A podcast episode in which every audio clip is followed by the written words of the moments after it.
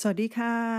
พบกับฟังเขาเอามาพูดและไผ่แก้วนะคะ เพราะการฟังจะช่วยให้ชีวิตของเราง่ายขึ้น วันนี้เป็น EP ที่ 11 แล้วค่ะ แล้วก็ยังคงอยู่กับไผ่แก้วกันเหมือนเดิมอ่าวันนี้เรามาใน episode ที่ชื่อว่าก่อนจะกินยานอนหลับลองดูไหมเออ ไม่รู้ว่าจะชวนให้ลองอะไรนะคะหลายหลายคนตอนนี้เจอภาวะความเครียด เจอสถานการณ์ที่มันรู้สึกว่าจะข่มตาหลับเนี่ย มันยากลำบากซะเหลือเกิน วันนี้ก็เลยจะเอาเรื่องของการนอนไม่หลับเนี่ย มาฝากคุณผู้ฟังกันนะโอ้เรียกคุณผู้ฟังเลย บางทีมันก็แอบชินนิดหนึ่งนะคะนึกว่าจัดรายการวิทยุอยู่เหมือนเดิมอะไรประมาณอย่างเนี้ยอะว่ากันไปว่ากันไป วันนี้นำเรื่องของการนอน แล้วก็นอนไม่หลับมาฝาก นอกจากนอนไม่หลับแล้วยังมีลักษณะของการนอนอีกหลากหลายประเภทนะคะ ที่เรารู้สึกว่ามันรบกวนเราซะเหลือเกินใช่ไหมเพราะฉะนั้นในวันนี้ EP นี้นำมาฝากกันแน่นอน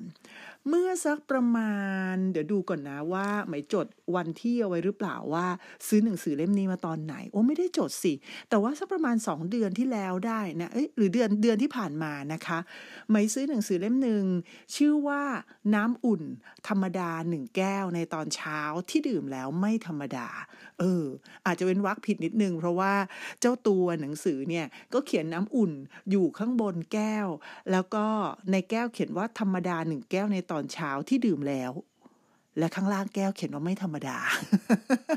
มันก็เลยอาจจะทำให้มีความรู้สึกว่าเว้นวักยากนิดนึงปกติก็เป็นคนเว้นวักตามลมหายใจตัวเองอยู่แล้วนะคะ หนังสือเล่มนี้ เขียนโดยนายแพทย์มาโกโตะฮาซุมุระใช้ได้ไหมสำเนียง แล้วก็แปลโดยคุณวิลาสินี คู่ปัตภีนะคะ หนังสือเล่มนี้เป็นหนังสือบางๆค่ะคุณผู้ฟังแล้วก็เป็นเล่มสีเขียว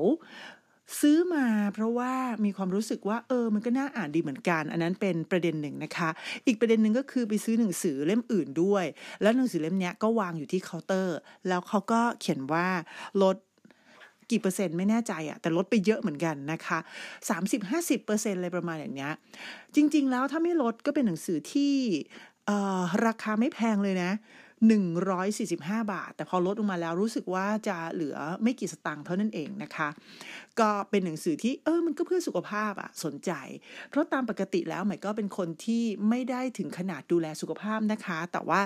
ชอบสนใจแล้วก็ชอบเรียนรู้เรื่องของสุขภาพอยู่บ้าง เป็น เป็นเรื่องหนึ่ง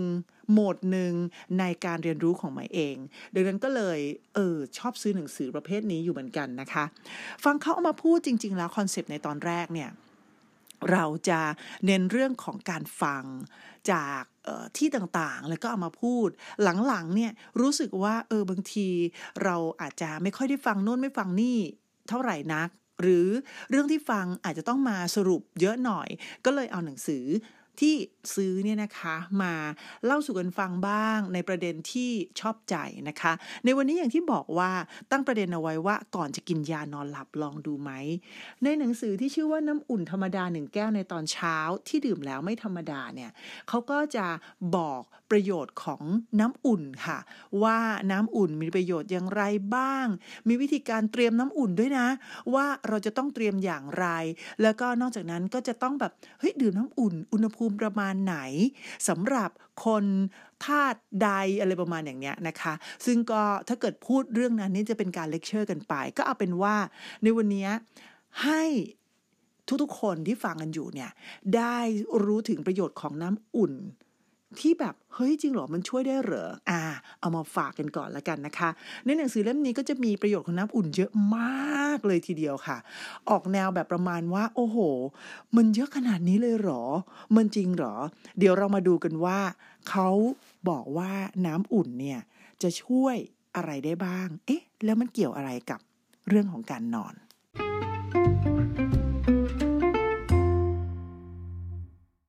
เอาละค่ะ ตอนนี้เรามาดูกันซิว่าน้ำอุ่นมันจะช่วยได้จริงหรือเปล่า แล้วก็มันจะเกี่ยวอะไรกับเรื่องของการนอนไม่หลับ หรือมันจะทำให้เรานอนหลับได้จริงหรออะไรประมาณอย่างนี้นะคะ ในหนังสือเล่มนี้เขาก็บอกว่าน้ำอุ่นเนี่ยจะช่วยให้เราหลุดจากปัญหาการนอนไม่หลับ ปรับร่างกายให้สมดุลขึ้นค่ะ หนังสือเล่มนี้เขาแบ่งการนอนไม่หลับเนี่ยคือเขาแบ่งปัญหาของการนอนไม่หลับออกมา เป็น 3 ลักษณะด้วยกัน อย่างแรกก็คือนอนไม่หลับเลย อย่างที่ 2 นอนหลับไปนะ แต่ว่าตื่นกลางดึก และอย่างที่ 3 ตอนเช้าไม่อยากตื่นเลย แบบประมาณนี้นะคะ และก็สาเหตุสำคัญของอาการเหล่านี้ หนังสือเล่มนี้บอกเอาไว้บอกว่า เป็นเพราะว่าธาตุลมธาตุไฟแล้วก็ธาตุน้ำในร่างกายของเราเนี่ยมันแปรปรวนวิธีที่จะทำให้สิ่งที่มันแปรปรวนอยู่เนี่ยมันเลิกแปรปรวนก็คือการไป ปรับสมดุลนั่นเองค่ะคุณผู้ฟัง น้ำอุ่นเวลาดื่มเข้าไป จะไปปรับสมดุลของพลังงานในร่างกายทำให้รักษาอาการนอนไม่หลับให้ดีขึ้นได้ โอ้จริงหรือเปล่า ต้องลองต้องลองเรื่องแบบนี้นะคะ คุณผู้ฟังคะพฤติกรรมในชีวิตประจำวันที่มันไม่ดีเนี่ยไม่ว่าจะเป็นการใช้โทรศัพท์มือถือ พวกสมาร์ทโฟน พวกเครื่องคอมพิวเตอร์ ใช้ของพวกนี้เป็นเวลานานๆ มันก็จะกระตุ้นประสาทใช่ไหมกระตุ้นระบบประสาท แล้วก็กระตุ้นธาตุลมของเราเนี่ยทำให้ทำงานได้ไม่ดีแล้วก็แปรปรวนนะคะ พอธาตุลมไม่ดีระบบประสาทมันแบบรู้สึกว่าโอ้โหสงบนิ่งไม่ได้เนี่ย ก็จะส่งผลให้เราคิดมาก แล้วก็ทำให้เรานอนไม่หลับด้วย ส่วนไอ้เจ้าอาการตื่นกลางคืนเนี่ยลองสังเกตดูนะคะ ช่วงไหนที่คุณคุณตื่นกลางคืนกันมาดึกๆอะ่ะตื่นตอนแบบกลางดึกอะไรประมาณอย่างเนี้ย มันมักจะมีสาเหตุมาจากการกินอาหาร ของทุกคนนั่นเอง เขาบอกว่าอาการตื่นกลางดึกจะมีสาเหตุมาจากการกินอาหารประเภทธัญพืชมากเกินไปค่ะ ถ้าตอนกลางคืนเนี่ยร่างกายของเรามันจะย่อยใช่ไหมถ้ามันจะต้องย่อยอาหารที่เรากินเข้าไปเนี่ยร่างกาย ก็จะต้องจุดธาตุไฟให้ทำงาน ยิ่งธาตุไฟทำงานมากเท่าไหร่ เราก็จะนอนไม่ได้เท่านั้น แล้วก็บางทีจะรู้สึกว่าโหเหงื่อนี่โสมกายเลยทีเดียวกลางคืนเนี่ยนะร้อนซะเหลือเกิน อันเนี้ยเขาบอกว่าเกิดมาจากการกินอาหารประเภทธัญพืชมากเกินไป จะเป็นข้าวก็บ้าง บางทีเนาะบางคนก็แบบหืมก่อนจะนอนเนี่ย ต้องขนมปังจ่าจ้าอันเนี้ย ก็จะทำให้ตื่นขึ้นมาในตอนกลางดึกได้นะคะ อาการนอนส่วนอาการที่แบบประมาณว่าแบบนอนไม่ค่อยหลับเลยทำให้ตอนเช้าไม่อยากตื่นเนี่ยก็เพราะว่ากินของทอดมากเกินไปนั่นเอง ดังนั้นไม่ว่าจะเป็นอาการแบบไหน เขาบอกว่าเราสามารถที่จะบำบัดกันด้วยน้ำอุ่น หนังสือเล่มนี้บอกไว้เลยค่ะ บอกว่าเมื่อเราดื่มน้ำอุ่นหลังตื่นนอน และก็ระหว่างการกินอาหาร จะช่วยให้ระบบย่อยอาหารทำงานได้ดีขึ้น นอกจากนี้นอกจากดื่มน้ำอุ่นแล้ว สิ่งที่ทุกๆ คนต้องทำนะคะ ก็คือปรับให้มื้อกลางวันเป็นมื้อหลัก เพราะว่าตอนกลางวันเป็นเวลาที่พลังย่อยอาหารเนี่ยมันมีมากที่สุด อ่า ถ้าเราปรับให้ตอนกลางวันเป็นมื้อหลักแล้ว รับรองว่าอาการนอนไม่หลับก็จะดีขึ้นนะคะ อย่างที่สองก็คือระวังการกินมื้อเย็นค่ะ ช้าที่สุดแล้วไม่ควรหลังจากสองทุ่มแล้ว อันนี้เรื่องจริงเลยเวลาไม่ไปทานอะไรแบบหลังสองทุ่มนะคุณผู้ฟังโอ้โหเวลานอนนี่มันร้อนซะเหลือเกิน ต้องตื่นตอนกลางคืนเลยอะ แต่ถ้าในกรณีที่รู้สึกหิวหลังสองทุ่มเอาเป็นว่าแบบโอ้โหบังเอิญต้องทำงานเยอะบังเอิญต้องใช้สมองเยอะ หรือว่าตอนเย็นไม่ได้ทานอะไรจริง ๆ หรือตอนกลางวันแบบหืเวลามันน้อยเหลือเกิน ชีวิตแบบบีซี่มากๆเลยประมาณอย่างเนี้ยอนุญาตให้ดื่มเป็นนมสดอะไรพวกอย่างเงี้ยได้ แล้วห้ามทานอะไรเขาเรียกว่าอะไรนะ ห้ามทานอะไรแบบ ก่อนเข้านอนอะสานาที ก็คือว่าพอทานเสร็จก็ต้องเว้นไว้ 30 นาทีก่อนถึงจะไปล้มตัวลงนอนนะคะ ก็จะทำให้การนอนเนี่ยมันอาจจะดีขึ้นได้บ้างอ่าเพราะฉะนั้นสรุปให้หน่อยละกันนะคะว่า ถ้าคุณนอนไม่หลับเนี่ยใจเย็นๆอย่าเพิ่งไป พึ่งยาแก้เขาเรียกว่าอะไรนะยายานอนหลับอะ่ะ เออ ให้ลองทำอย่างนี้ก่อนนะคะ ไม่ว่าคุณจะนอนไม่หลับ หรือไม่ว่าคุณจะตื่นกลางดึก หรือคุณไม่อยากตื่นตอนเช้าเนี่ย สาเหตุของมันมันมีสาเหตุ ถ้าคุณนอนไม่หลับการรักษาที่เหมาะสมกับการนอนไม่หลับนั่นก็คือ ก่อนนอนไม่ควรจะแตะโทรศัพท์มือถือ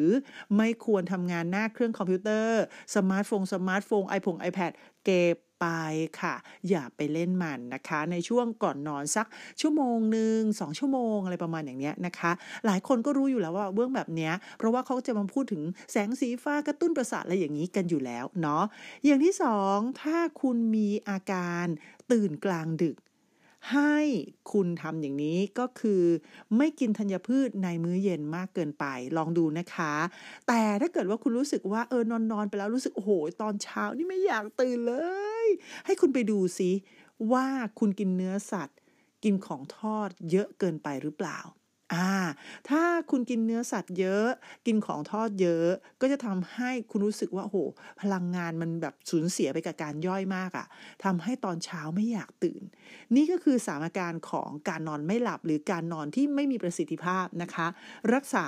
กันด้วยการเปลี่ยนแปลงพฤติกรรมของเราแบบนี้ส่วนใหญ่เน้นเรื่องการกินเนาะแล้วนอกจากนั้น คุณก็ควรจะต้องอย่างแรกค่ะ ดื่มน้ำอุ่นอ่าวิธีการดื่มน้ำอุ่นบอกไปแล้วใช่ไหมว่า คุณจะต้องดื่มน้ำอุ่นหลังตื่นนอน แล้วก็ช่วงที่คุณแบบทานอาหารน่ะคือคือเวลาทานอาหารเวลาเราจะดื่มน้ำก็ดื่มเป็นน้ำอุ่นแทนนะคะ แล้วก็ปรับมื้อกลางวันให้เป็นมื้อหลักของวัน อย่างที่สามก็คือทานอาหารเย็นอย่าให้เกินสองทุ่มจริง ๆ แล้วอย่าให้เกินหกโมงอย่าให้เกินสี่โมงอะไรประมาณเนี้ยก็ดีเนาะ อย่างที่สี่ค่ะ เข้านอนไม่เกินสี่ทุ่มอ่า อันเนี้ยสำคัญมากๆ เพราะว่าบางคนเนี่ยนอนไม่หลับเพราะว่าอะไรเพราะว่านอนดึกจนเกินไปอะเขาบอกว่าถ้าเกิดว่านอนไม่หลับ อันเกิดจากสองสาอย่างที่ผ่านมาเนี่ยนะ ก็โอเคละเราก็ไปปรับเปลี่ยนซะ แต่บางคนบอกว่านอนไม่หลับเนี่ย เพราะความเครียดต่างๆ นี้มันมากซะเหลือเกินยิ่งตอนนี้นะโอ้โห มันชักจะไม่ไหว เขาก็เลยบอกว่าเอาอย่างนี้ ถ้าอย่างนั้นเนี่ยนะเออควรที่จะแช่น้ำอุ่น นิดหน่อยเขามีวิธีในการแช่น้ำด้วยนะ คือเราเวลาแช่น้ำแช่ไปถึงคอใช่ไหมแต่จริงๆไม่ใช่นะเขาจะให้แช่แบบเฉพาะแบบท่อนล่างเอวอะลงไป แล้วก็น้ำเนี่ยก็ไม่ควรจะเกิน 40 องศาเซลเซียสนะคะ ก็จะทำให้ร่างกายไม่เกิดความเครียดด้วย เพราะว่าบางทีน้ำที่มันร้อนเกินไปอะค่ะ ในหนังสือบอกเอาไว้ว่าจะทำให้ร่างกายเกิดความเครียด ดังนั้นก็เอาเป็นว่าน้ำอุ่นขึ้นมานิดๆ ไม่เกิน 40 องศาเซลเซียส ให้มันอุ่นกว่าอุณหภูมิร่างกายสักหน่อย สักประมาณ 38 39 ประมาณอย่างนั้นนะได้นะคะ แล้วก็นอกจากนั้นเนี่ยในขณะที่คุณแช่น้ำอุ่นอยู่เนี่ย คุณก็ควรจะหาเพลง เพราะๆมาฟังด้วยแอบ บางคนบอกแหมมันไม่มีอ่างอาบน้ำลงไปในโอ่งก็เปิดน้ำเปิดน้ำอย่าให้เกิน อย่าให้เกินสะเอวอย่าเกินสะดือมากนักนะคะอ้าวทีนี้เขาก็บอกว่าถ้านอนไม่หลับจริง ๆ เนี่ย ลองดูพฤติกรรมระหว่างวันด้วย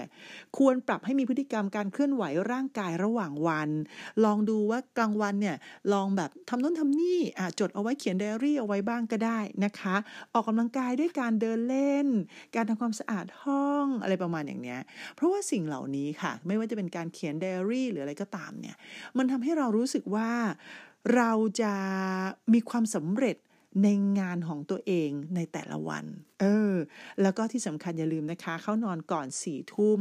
แม้ว่ายังไม่ง่วงแต่ก็ควรปิดไฟแล้วก็หลับตาลง อันนี้หนังสือเล่มนี้บอกไว้แบบนี้ ตอนนี้ที่อัดพอดแคสต์เนี่ย มันก็จะเลยสี่ทุ่มอยู่แล้ว เพราะฉะนั้นคงจะต้องปิดไฟซะก่อน แล้วทั้งหมดนี้นะคะสำหรับคนที่นอนไม่หลับนั่นเอง ใครที่นอนไม่หลับอยู่นะคะ ก็ลองดูเนาะเผื่อที่ว่าคุณฟังทุกคนเนี่ยจะได้ไม่ต้องกินยานอนหลับ ก่อนที่จะ กินยานอนหลับ ลองดูไหม อาจจะดีก็ได้นะคะ เอาล่ะ และนี่คือ ฟังเขาเอามาพูดใน episode นี้นะคะ หวังว่าการฟังในวันนี้จะทำให้ชีวิตของคุณง่ายขึ้น ติดตามฟังเขาเอามาพูดกันได้ใหม่ใน episode ต่อไปจะเป็นเรื่องอะไร ก็ติดตามกันนะคะ วันนี้ไปก่อนแล้วนะคะ สวัสดีค่ะ